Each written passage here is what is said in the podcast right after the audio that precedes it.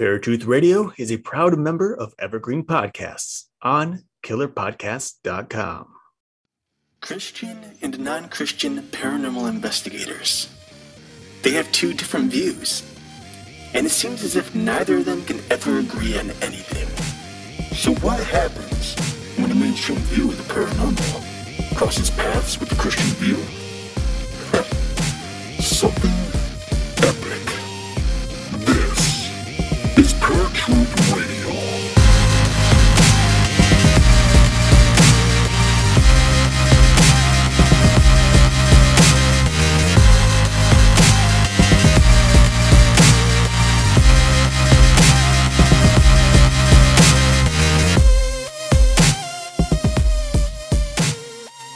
Welcome to a brand new episode of Paratruth Radio. My name is Eric.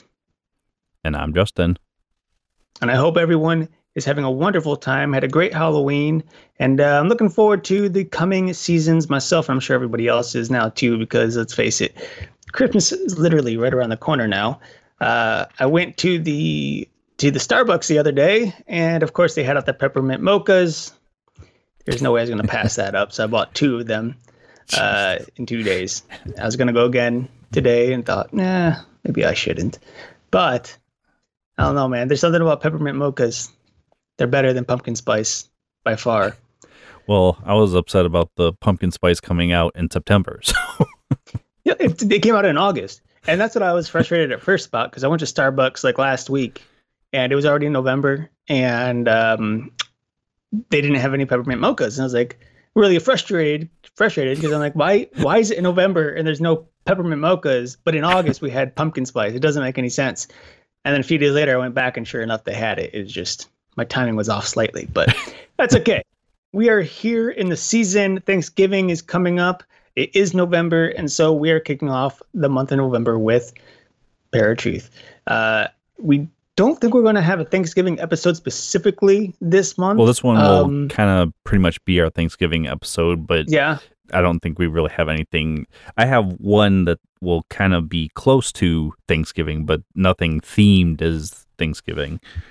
Right, yeah. I know we've done themed uh, episodes in the past for Thanksgiving. We try to hit every holiday, but, you know, there's only so much you can really talk about regarding Thanksgiving. There's not too many paranormal things to talk about unless we're like jumping into um, uh, Roanoke, the Roanoke right. Island thing with everybody disappearing, you know, and we've already covered that twice for both Thanksgiving, the last two Thanksgivings. Um, right. And I think that so, yeah. was one of our more popular episodes too. Well, with that said, I think we can go ahead and jump right into the show. But of course, before we do that, we do have to go ahead and light you guys up with a very delicious drink that you should probably try, especially now that it's getting cold outside around the entire country. I know we're expecting snow here, and I know Justin's already got snow up yeah. there in North Dakota. Um, so when it's cold and it's nothing better to do than light a fire, sit down with a warm drink and listen to Paratruth Radio. This will be the drink you make. Uh, It yields about four. The prep time is only five minutes, but the total time in making it is about two hours and twenty minutes.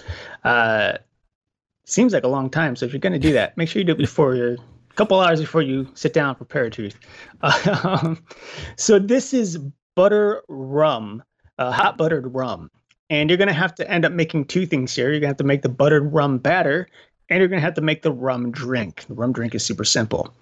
Now, the buttered rum batter, you're going to need four tablespoons of butter, softened, of course, three tablespoons of packed brown sugar, a half cup of vanilla ice cream, also softened, and a half teaspoon of ground cinnamon. And for your drink, you're going to need two cups of apple cider and one cup of rum. Man, can you imagine drinking one cup of rum? Just straight, like, whew. That'd be, you'd be in for a nice, relaxing night. That's a lot of rum. Yeah. So here are the directions. They're overall pretty simple. You just have to mix all of your butter rum batter in the mixing bowl, and you're going to beat the butter, the brown sugar until light and fluffy, then beat in the ice cream and cinnamon, then spoon into a mason jar or resealable container and store in the freezer until mostly hardened, about two hours or until ready to serve. That's where the two hours comes in. And as for the drink itself, in a medium saucepan, you're going to heat cider until boiling, stirring occasionally, then reco- uh, remove from the heat and pour into a pitcher or easy to serve container. Finally, place about two tablespoons of buttered rum batter into each mug, fill about a third of the way up with rum, then top with hot apple cider before serving. There's something about, like, usually when I think of something that's buttered, I feel a little gross. Like, just sounds gross. But I hear about buttered rum a lot.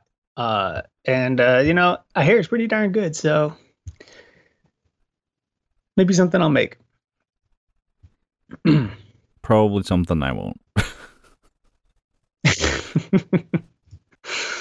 So, with that said, and now you guys have your drinks ready and prepared. I hope you're like speedsters to get that done in two hours now. You're going to just pause this and finish it. But uh, we've got some things to talk about. So I will go ahead and kick us, kick us off first and foremost. Uh, and I think I'm just going to knock out this first one real quick because it's it's something I'm a little bummed about because I'm, I'm not a huge fan anymore of what I used to be, like when the first couple of movies came out. But according to Variety dot com, Film News Roundup has said that seventh The seventh Paranormal Activity is set for a twenty twenty-one release. That's right. They're making a seventh Paranormal Activity. A seventh. I honestly didn't, didn't know that. that there was that many this is already. The seventh. So. Like one and two were good. And then they just started falling horribly after that. Um, so I can only imagine, especially once they got into like the whole witchcraft thing and it just, I was like, all right, I'm done. Um, but nonetheless, they're going, for those of you who are big fans of Paranormal Activity, there is a new one coming out in two years. So you could probably look forward to that. It is two years away. So a lot could change in regards to the date. But hey, Paranormal Activity seven is set for a release in twenty twenty-one. And I'm sure it's going to be a much bigger movie this time around, having a much stronger budget. Uh, considering the last few have pulled in a ton of money. The first one alone broke records with the amount of money it made compared to what what, what it uh, what it used to produce the film. So, nonetheless, nothing really much to talk about here. Just wanted to share that. Well, the first one I have actually kind of applies to Thanksgiving, as I said a little bit earlier. Um, Apparently, there is a uh, wild turkey outbreak in a New Jersey neighborhood. Uh, there are a bunch of wild turkeys uh, taking a bold stance in New Jersey, uh, reportedly terrorizing humans, breaking windows, and pecking at cars. Uh, now, this is in a fifty-five uh, plus community, so an, an older person community, uh, in a town named Tom's River. Now, the ironic thing about that is if you know the name of a male turkey, it's a Tom turkey. So, uh, kind of interesting. Uh, there was one report the woman said, or a person says, uh, I can't get out of my door. Sometimes I get, I can't get out of my car. They go to attack you. Uh, the individual was not named in the story, presumably out of fear of retaliation from the turkeys. Uh, another local woman, Donna Skella, says they're pecking out our roofs, uh, our brand new vehicles. They're pecking out our vehicles. Uh, Skella wants the birds to be moved and suggested finding a big property, hundreds of acres of property where they could roam. Uh, the turkeys typically show up around dawn and dusk, and uh, it's unclear as to what's what's bringing them around. It, um, Just kind of interesting, like uh, wild turkeys. I've seen them in towns close to the, the the smaller towns here in North Dakota, and it's just odd that they will go into an area where, I mean, even though it's a rural area, there are people around. So it's mm-hmm. it's an interesting thing, but yeah, uh, a small town in New Jersey being plagued, if you will, by wild turkeys. It is where the turkeys come around in November. Like the one time they don't want to be around is the time they always show up. Yeah. We have a lot of wild turkeys in Ohio. They're always on the side of the road, hanging out, doing their thing, whatever it is that they do.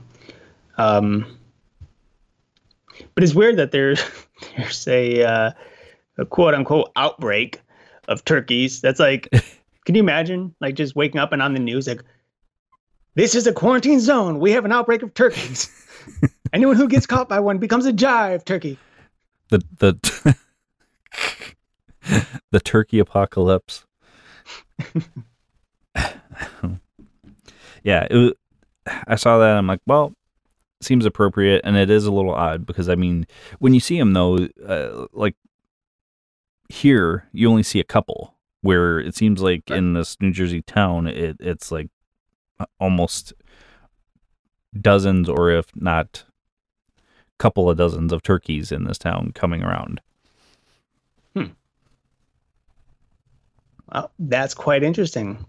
I mean, the, the times that you tend to see something like that is usually when habitats are being destroyed. So you have to wonder right. if there's certain areas in New Jersey that are being, you know, woods being chopped down or whatever, and it's just driving the turkeys. And I'm, I think the turkeys are probably the, one of the most rare creatures to see, generally speaking. Uh, so there might be other animals who are doing the same thing, but the turkeys are the ones that stand out the most. Uh, so I wonder what their deer population is currently like in that rural area, as well as like the birds and everything else. The, maybe there's something happening uh, that's driving yeah, them I really out. Didn't say. Well, I was going through a number of different articles uh, not long ago, and you know, when it comes to looking for paranormal articles, you sometimes you, you hit some good stuff. Sometimes you just a little miss out on uh, on things here and there.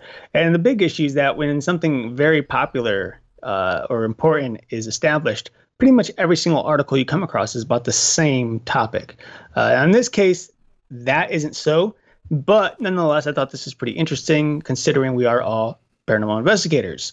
So there is a documentary that is going to be released somewhat soon. There's no specific date as to when it's happening, but it's called Paranormal Paranormal Permanence, a case study of the old Wheeler Hotel. Now, so those of us who have studied the paranormal or are currently ghost hunters, uh, we know that name, the old Wheeler Hotel. It's a very popular hotel in Oregon, and uh, it has some of the most outstanding paranormal activity within its walls. It started off as a hotel. Uh, after about a year or so, I think it closed down, became a hospital uh, where a lot of pain and suffering was. And then after a short while, that too closed down and became a hotel again. Uh, and ever since then, there's been some weird activity happening. Well, this particular team who's creating this documentary is extremely skeptical when it comes to the paranormal. They really, when they look at the the uh, ev- the evidence that they collect, all the data, they break it down and they throw a lot of it out because they're just so skeptic. They do everything that they can to disprove everything uh, until, of course, there isn't anything left to disprove. Now, what's really interesting about this particular documentary, unlike the T V shows that we see on a you know regular basis nowadays, uh, where investigators are going in for one night, maybe spending two or three days total, uh, getting reports and talking to witnesses and things like that. This particular documentary is combining or compiling a number of evidence from this paranormal team over the last several years. They spent the last several years investigating the Wheeler Hotel, and they have come up with some really interesting evidence, both in video, photography, and of course in E V P. Now, one of the things that they went on to say was when you're doing something like this, uh, such as working at this hotel and trying to do investigations, because it's so old, you have to be careful with your E M F detectors because E M F is going to be coming out of everything, everywhere.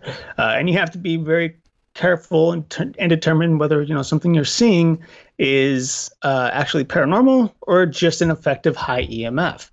And so they ended up bringing a number of E M F detectors with them uh, that were able to pretty much point out certain levels of various types of E M F uh, in order to try to find the specters that they were looking for. Of course, the problem is nobody really knows what ghosts are made of. There's plenty of theories, but no one actually knows for a fact. And with that said, we don't really know if E M F picks up ghosts or what it does. You know, for all we know, any, uh, a ghost might might be able to not so much give off its own discharge of electromagnetic field, but maybe uses magnetic fields around it uh, and spikes those, you know? So if you're getting something near a wall, maybe those wires get picked up. Uh, maybe there's a paranormal thing happening there, maybe not. But With that said, there is a lot of evidence that it's compiling, and of course, filming the different phantoms, they used a number of different things, including I R cameras, which I think is probably one of the most popular things to be using. Um, and they pretty much just went about the last three years doing this. I think it comes out sometime next year, the documentary. They're still currently doing the research, uh, and they're still building upon the story. But nonetheless, this is one of those things I think is really interesting because, again, we're going to be getting a documentary based on a hotel that is literally years in the making in regards to the investigation. Uh, this isn't like a one-night stop and we're gone, you know. So there's a lot of work going on here. And I think it'll be really interesting to see the type of things that they pick up over so many years. I think it's actually a good idea for Um, a skeptic team to go in because, I mean, you see the true believer teams all over the place on the T V, so now it's a little bit different spin on it. Right. And, you know, and it's, I don't know, I, I'm interested, I'm definitely interested to see it. I think it's going to be a little frustrating for some people who are going to see some of this evidence and believe it to be paranormal, while these guys very well may say it's not. And I think that's the big issue that a lot of uh, investigators have with spec- skeptics. And I, I, you know, you and I are both fans of being a skeptic walking into a building or walking into a right. supposedly haunted place. You don't want to set your mind into thinking everything's paranormal. Uh, we had a guy who did that once, and it messed up an investigation horribly. Um, yeah. And so, you know, I, I think it's really important that you have some type of skepticism going in. But I think there are extremes on both sides. Uh, I read an article not too long ago about a scientist who completely just demolished the idea of ghosts. They don't exist. The afterlife doesn't exist. Uh, you can't find ghosts. You can't use blah, blah, blah, because you can't scientifically prove that ghosts exist. There's no hard evidence. Uh, and so therefore it doesn't exist. And I think that's the biggest problem with science and scientists, or at least the uh, the skeptical ones, is that because there isn't a hard evidence, they automatically believe it's not there. You know, and unfortunately that's that's sad because we all have evidence. We've seen things, heard things, watched things, you know, and uh, I think there's experiences that just simply can't be scientifically proven, but we know they're there, you know? Uh, so I don't know. It's, it's, I think it's frustrating, but what do you do? Well, I think, I think the big thing with that though, is science says if you can't, uh, prove it, basically it doesn't, I, I mean, it's not real, but, um, I think the biggest thing that scientists have problems with when it comes to the paranormal stuff is it can't, you can't replicate the same, um, the same response every time. And that's, uh, in science, the scientific method, you have to replicate it uh, however many times, I honestly don't know, but, um, you have to be able to replicate the same, um, response every time in order to have proof, quote unquote, proof that something is scientifically proven. Right. But all right. So next one I've got, and I'm kind of all over the board today, guys, with different articles that I found, but I, I found these different ones. I'm like, God, these are really interesting. So I have to share them with you guys. Um, next one I found was actually an article that was shared from the rock station here, Rock one oh one. Um, disturbing video surfaces of fish with human face. Uh, everybody knows fish have an eyes and mouth very much like humans, just not positioned the exact same way. Um, but uh, there was a video caught in Kunming, China, that's South China, of a fish that is um, actually coming up to, I don't know if he's trying to get some uh, bugs off the top of the water or whatever, but he surfaces to the water, and it, I've seen the video. It actually looks like this fish has a human face on on the top of its head. Um, the clip was actually shared on a Chinese social media platform, Weibo, and um, it kind of blew up. Um, it almost looks as if the, the fish is coming up and trying to walk out of the water, which, even though it, it's kind of weird to say that, it, with the with the face, it almost looks like it is. Uh, you know, among the reactions, some compare it to Voldemort from Harry Potter. Um, some claim it to be the uh, alien being, and others um, assert that it's a character from the two thousand four flick Shark Tank. Um, but it's got a lot of people freaking out. Uh, what it actually seems to be, though, is just colorings on the fish's head that make it look like a human face. Now,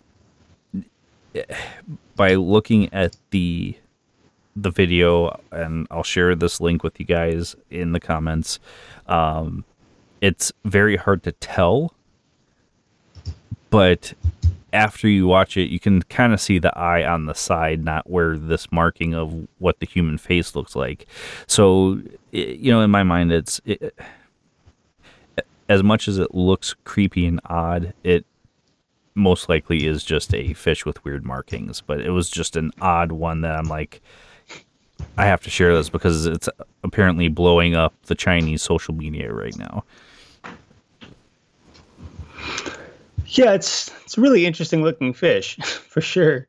It's pretty creepy if you you know you don't have the moment to sit there and actually debunk, you know, what what what's really what what it really looks like. But you're right. I think it does look like it's just the markings that give it this odd look, and you can definitely see the eye on the left side there uh, as it breaches the water.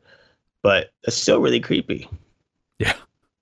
Well, and then you know, as it opens its mouth, the markings are on its mouth, and the mouth, the human mouth, quote unquote human mouth, actually moves, and it's like, It it would be really hard right. to, to be skeptical of that. But yeah, it, I mean, the more you look at it, the more you can see, yeah, it's probably just markings. Yeah. Well, and on top of that, like you can tell when it when it does come up out of the water, you can see the water rushing down over its head where the markings are, where you would think the human eyes would be. And it gives mm. the appearance that those eyes are blinking or shining. Uh But, you know, I, I just played it back a few times and paused it and, you know, whatnot. And I don't know, I, th- I think it's pretty clear that it's probably markings, and the way the water runs is just a uh, uh, an illusion, because you can definitely, again, you can definitely see the difference between the quote unquote eye on its head and then the one that it actually, its real eye on the side of its head. Uh, but yeah, that's weird. Mm. Wouldn't want to see one of those. Never eat fish again. Well, and it doesn't even really say um, what type of fish it is. Uh, I mean, to me, it almost kind of looks like a koi fish just from the size of it and because of the coloring. But I actually think it's a type of carp fish. Um, but it does. I mean, you can. It does have like similarities to a koi, especially in regards to the color. So here's the thing. We all do paranormal investigations. And, I, well, I've got a question for you, Justin. When when you're doing an investigation, when do you normally do that investigation? Uh, it should time usually start mean. before, oh, time of day. Um, more times than not, it's at nighttime. At nighttime, why? I, I don't think anybody can really explain why. A lot of people claim that the, yeah, that's, that's when activity is the highest, but. Right. Well, and you know what? And, and you're not wrong. I think a lot of people do believe that activity is highest at night. And the real fact is that most paranormal investigators, especially the ones coming up now, uh, are investigating at night because that's what everybody else does. No one really knows why you investigate at yeah. night. You can use I R cameras during the day or night. You can you can investigate day or night. But for some reason, we all do it at night. And so I was curious as to why we investigated at night. And sure enough, I came across an article that helped explain that a little bit. Uh, a, a guy in in uh, Gettysburg, Pennsylvania, who actually is one of the uh, is a guide for one of the premier ghost tours uh, at night over there, uh, explained it a little bit. And again, he didn't really understand exactly why either. But the thing is, when you actually spend years investigating and you do investigations during the day or the night, you tend to find that those investigations are usually almost the same. You're going to find similar paranormal activity during the day as you would at night, the same amount, that is. The only difference is what you experience in the sense of your own senses. So, what do I mean by that? Well, the only reason that I think the majority of people hunt at night, and they don't even know, is because it's quieter at night, okay? There's people sleeping, there's less traffic on the road, you get less noise pollution, there's less things happening, so you have a quieter atmosphere that you can use. Great, but then we turn the lights off. Why do we turn the lights off? We don't need to do that. We can still capture right. phantoms with the lights on, but we turn the lights off. And again, this is something that, you know, could raise a spook factor if you're an investigator, or maybe uh, helps you with the I R a little bit, which, again, you use I R during the day just fine as well. Um, but the one thing that changes when you're in the dark compared to your day is, again, your senses. Because when you're seeing in light, all of your senses work the same. They're pretty much on the same level. But when you turn those lights off and you go blind because you can't see anything, suddenly you have your senses, other senses like your hearing, your feel, uh, you know, touch, uh, taste, all that heightens significantly. And so by doing these investigations in the pitch dark, you're able to basically allow yourself to tune in to your environment around you better, uh, with more accuracy than you could during the day. Uh, and I thought that was really interesting when I came across this article, because mm-hmm. that was something that I think you and I have talked about in the past and we could never really answer. Um, but now that I think about it, when when you are laying in the dark, or you're just, you know, walking through the woods in pitch black, you do hear things that you would normally wouldn't hear or notice during the day, uh, or even feel things. So if you're ever wondering why you do it at night, or someone asks you, there's your answer. It's because it raises or heightens the senses of your hearing and your touch, taste, and all that, and you can actually experience more physically than you would during the day, but your equipment would still function the same, and you'd still probably find the same paranormal activity regardless of the time of day you did it. Right. Well, I mean, there have been studies done that would indicate that people that are blind have heightened sense of smell, taste, touch, and hearing, because the, the fifth sense right. is gone. So I think that makes a lot of sense. Hey there! I'm Hannah. And I'm Audrey. We are a sister filmmaking duo and co-hosts of Sleepover Cinema, our show where we analyze the films that created the collective unconscious of the girls, gays, and theys of the late nineties and early two thousands. Princess Diaries, The Cheetah Girls, Aquamarine, Cinderella, the one starring Brandy. We haven't stopped thinking about these movies since we first saw them, and we want you to rewatch them and review them with us. Are these movies as bad as critics would have us believe? Do we even care if they are? We are always unpacking that very question on Sleepover Cinema. Check out Sleepover Cinema wherever you get your podcasts or at evergreen podcasts dot com. See you soon.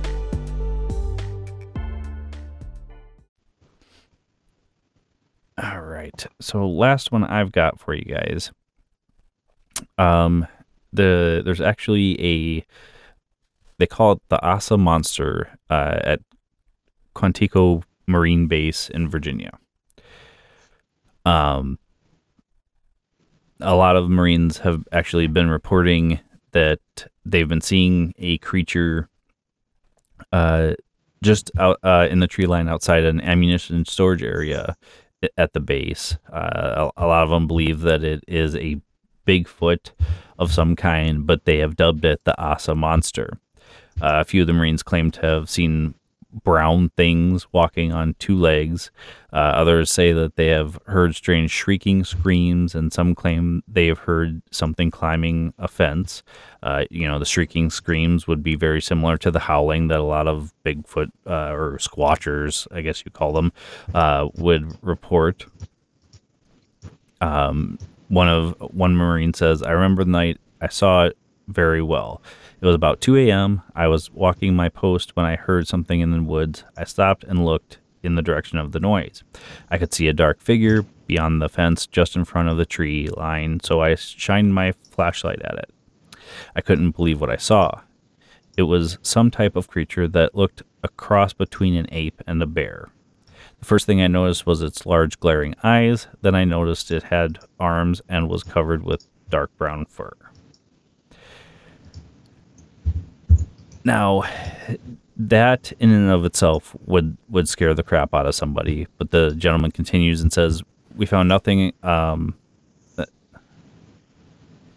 except for some very large tracks with a pattern that resembles those of a dog. So now that really raises a big question to me. Was this a Bigfoot or what we now are referring to as a dog man that might be stalking uh, Quantico Bay? Um, a lot of other Marines have heard the noises, seen the creature, and um, it usually is between eleven p.m. and four a.m. that they're they're seeing this. Uh, so that's actually kind of interesting because we've talked numerous times, and we just talked about the best time to do a paranormal investigation, but we've talked numerous times about um, times of day w- when certain activity is at its highest. And, you know, we've kind of come to that conclusion that a lot of people will experience stuff between two and four a.m., uh, especially if they've been sleeping. So it's actually interesting to see that uh, a what we would call cryptid encounter uh, kind of correlates with that as well. Yeah, that that is really interesting. Uh, you know, and, and it's unfortunate that, that we don't have more evidence to support as to why we tend to experience more activity between the witching hour of twelve a.m. and four a.m. Uh, and even more so why a lot of that activity tends to be darker than it would mm. be, you know, before or after those hours. I mean, obviously there's there's a, a significant reason to believe that those hours, especially the three a.m. hour, is the opposite of when Christ died. And so that would make sense as to why demonic activity has risen. But we're not just talking about only demonic activity. We're seeing all kinds of different activity happening. Uh, and, you know, one thing that's actually really weird and kind of cool at the same time is how the earth actually has an effect on the type of, uh, the amount of activity that we experience. Uh, for example, there's more activity experienced during the month of October than there is pretty much any other time of the year. And why is that? Well, again, this is the time of year where people are uh, more open to the idea of hauntings. Uh, the whole month is basically celebrating the dead and the scary and the creepy and the eerie, right. you know. Uh, so people are more open-minded about it. And there's more people gathering to investigate or to go to like haunted houses and things like that. And so these spirits are feeding off of their energy. But on top of that, you've also got the full moon to consider. You know, there's a reason why a lunatic is called a lunatic, and it's because people tend to act differently uh, in some manner when the full moon is out. And why is that? I'm sure that has something to do with the gravitational pull. Uh, you consider the ocean, the way the the moon has an effect on the tides on a daily basis, but even more so strongest during the full moon. Uh, and there's also some interesting evidence that if a storm rolls in, activity tends to pick up more, especially if it's raining, because raining apparently somehow uh, creates almost like a like a stronger effect with the magnetic field of the earth. Uh, it almost raises it uh, to some level that allows spirits to feed off of that energy and be more, you know, productive in, in terms of them reaching out. And same thing with lightning. We have hmm. a number of different particles, you know, uh, ions and things that are that are being created by lightning bolts, and that's creating energy, and then spirits can feed off of that energy as well. So it, it's really cool to think, you know, when you're doing the research, there are certain instances where maybe you want to do an investigation if a storm is coming around, or maybe you want to do it on a full moon, or, you know, something like that. And maybe these types of things have the same same results or consequences as what these guys are seeing over there at the base uh, in regards to this dog man or whatever it is walking around in the woods. And I think what's interesting about that too is this is a military base. You know, these aren't these mm-hmm. aren't just really everyday people. These are people who are trained to use their senses wisely, to know what they're looking at and to understand what they're looking at before making an assumption, right? Uh, so if they don't understand what they're seeing and it's creeping them out, then maybe there's something actually happening there, you know? Who knows? Yeah. All right, folks. Um, I think that's all the news articles we've got for you. Uh, we're going to take a quick break, and we will be right back with Paratruth Radio.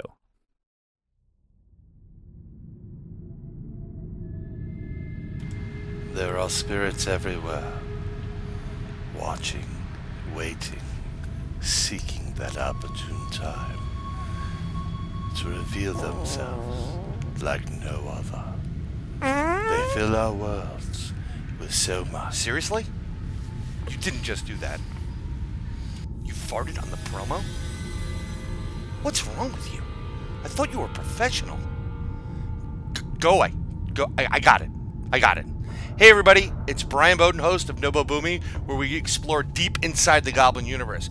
We have an amazing show that covers the paranormal, conspiracies, music, art, entertainment, trending topics, and so much more. Please join us by subscribing to the show on Podbean at inside the goblin universe dot podbean dot com, on iTunes, Google Play, Spotify, Stitcher, TuneIn, and everywhere you find podcasts. It's an informative, fun, and overall entertaining good time, and uh, we'll keep the gas to ourselves. Why don't you burp next time? Someone get me Brian Anderson. What's up, folks, and welcome back to Paratruth Radio. As always, my name is Eric. And I'm Justin. And we've had a few things to talk about today.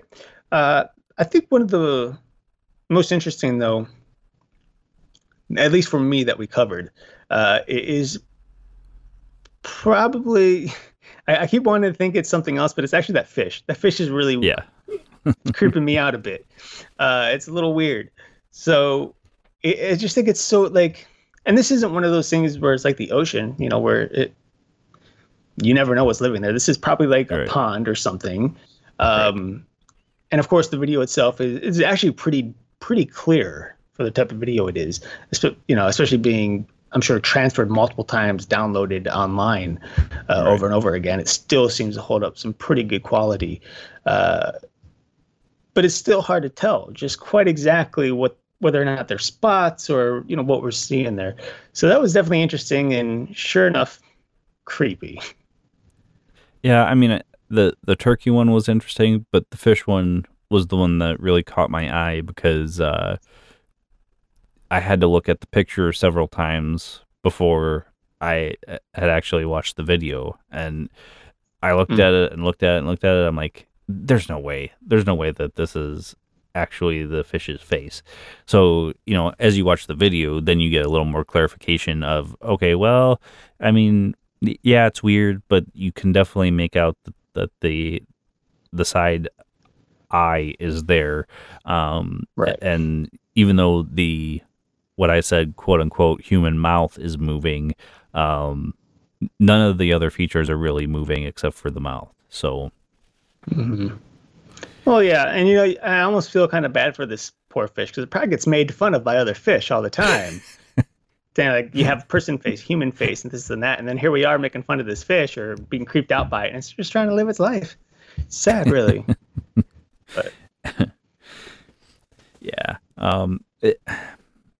That's the only one that really stands out to me. I mean, yeah, the Quint, uh, Quantico uh, base monster is actually kind of interesting. Uh, the the wild turkey outbreak, as I put it, um, is is rather interesting. But the the human fish one um, was one that just sticks out because it's just an odd. It, um, I don't even know what you would call it. Not necessarily mutation, just just coloring. Um, Right. But, um, yeah, and the other one that I liked that you did was the skeptics uh, that are doing the documentary. Um, I think that that's mm-hmm. a, a good, um, a, a good one. And I think you made a very good point too. There's there's extremes on both sides. But uh, you and I, I think, go into an investigation with a healthy set of skepticism, whereas there's going to be those people that are one hundred percent say, there's no such thing, I'm here to prove it. And then there's going to be those that are believers on the other side, and they're like, oh, absolutely, you know, you guys have activity, we're we're going to get the evidence for you. Um, right. And I think that you need to have that balance of both, because you can still be a skeptic and believer all at the same time, but you have to go into a house with an open mind and uh, realize that not everything is activity. Right. Yeah, completely. And, you know, I mean, I don't know. I, I think it's going to be an interesting, it's gonna, I think it's going to be a little different than what we see on a regular basis. So mm-hmm. in that sense alone, I'm kind of interested to see how it goes. Um, I, I wish you told us some more information as to when it was being released and how it was being released. Uh, my guess is probably going to be some type of uh, digital download, or maybe it'll show up on Netflix or something like that. I can't imagine it's going to theaters or anything.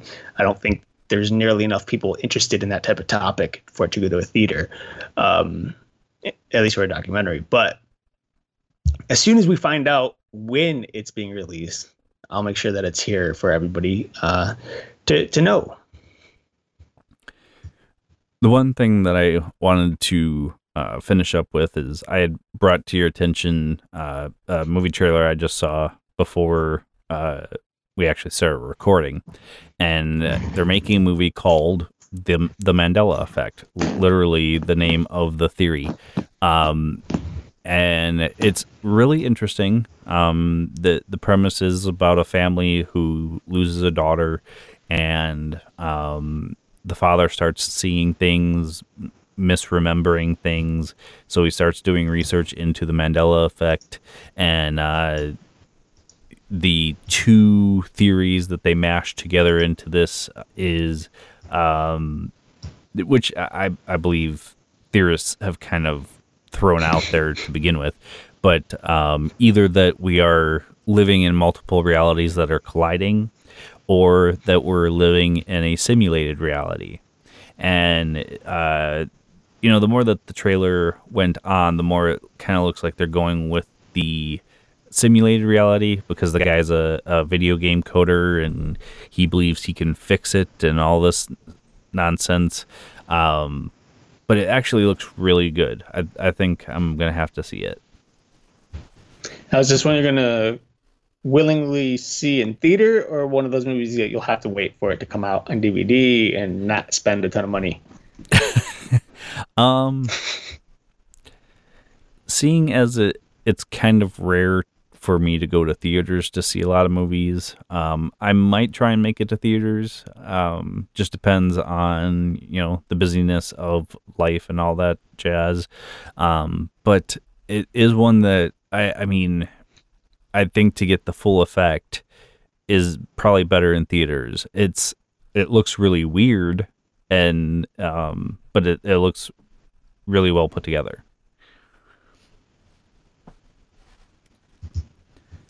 So, all right. Well, I think that's all we've got for you guys. Um, Eric, did you have any final thoughts or uh, housekeeping or anything that needs to be done? Um. No, at this point, I don't think so. I think we're we're pretty much good and caught up on everything. All right. All right. Um, well, if you guys haven't already caught on, because we've said it multiple times in the past several weeks now uh, that we've started releasing again, is we are under New Lantern Media. Um, all, all of our shows are under that umbrella now. Uh, Crime Crack, Paratruth Radio, and Beyond Reason. Uh, I threw in Paratruth, the S-Files in there just to give you guys kind of a little bit extra to listen to when we're not on air. Um, but I want you guys to check out all of those shows. Um, check out, you know, uh, The Malliard Report, uh, Inside the Goblin Universe, Paranormal Heart, Odd to Newfoundland Paranormal Podcast, uh, some of the, my favorites, and some very good friends. And uh, I think you guys will be really impressed with the talent that uh, does those shows. Um, I do So I want to throw a huge thank you out to Brian Anderson, who has helped us tremendously, not just myself and um, a couple others, but a lot of Paratruth pod or paranormal podcasters rather uh, have reached out to Brian to get help with their sound quality and all that. So thank you so much for that, Brian. Um, and also a huge thank you to Paranormal Forum for continuing to uh, support the shows as always. So until, well, actually I should say this. Happy Thanksgiving, everybody. Um, this will be released just before Thanksgiving. So everybody have a very safe and happy Thanksgiving. Um, I think we had originally intended on doing some type of Black Friday deal for this episode. Yes.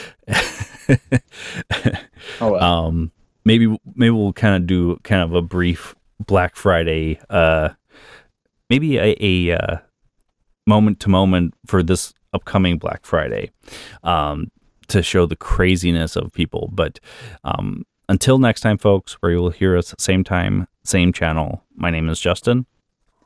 And I'm Eric. Peace. This is Paratruth Radio.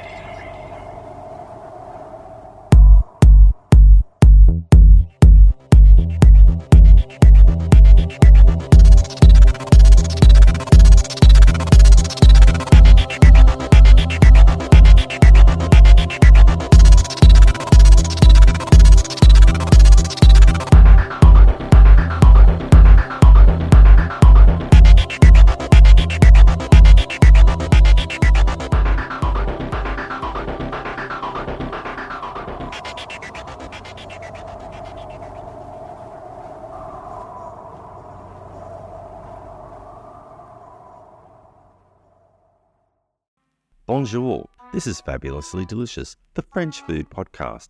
I'm Andrew Pryor, and every week I bring you the wonderful and fabulous people involved in French food, whether they're here in France like me or from around the world.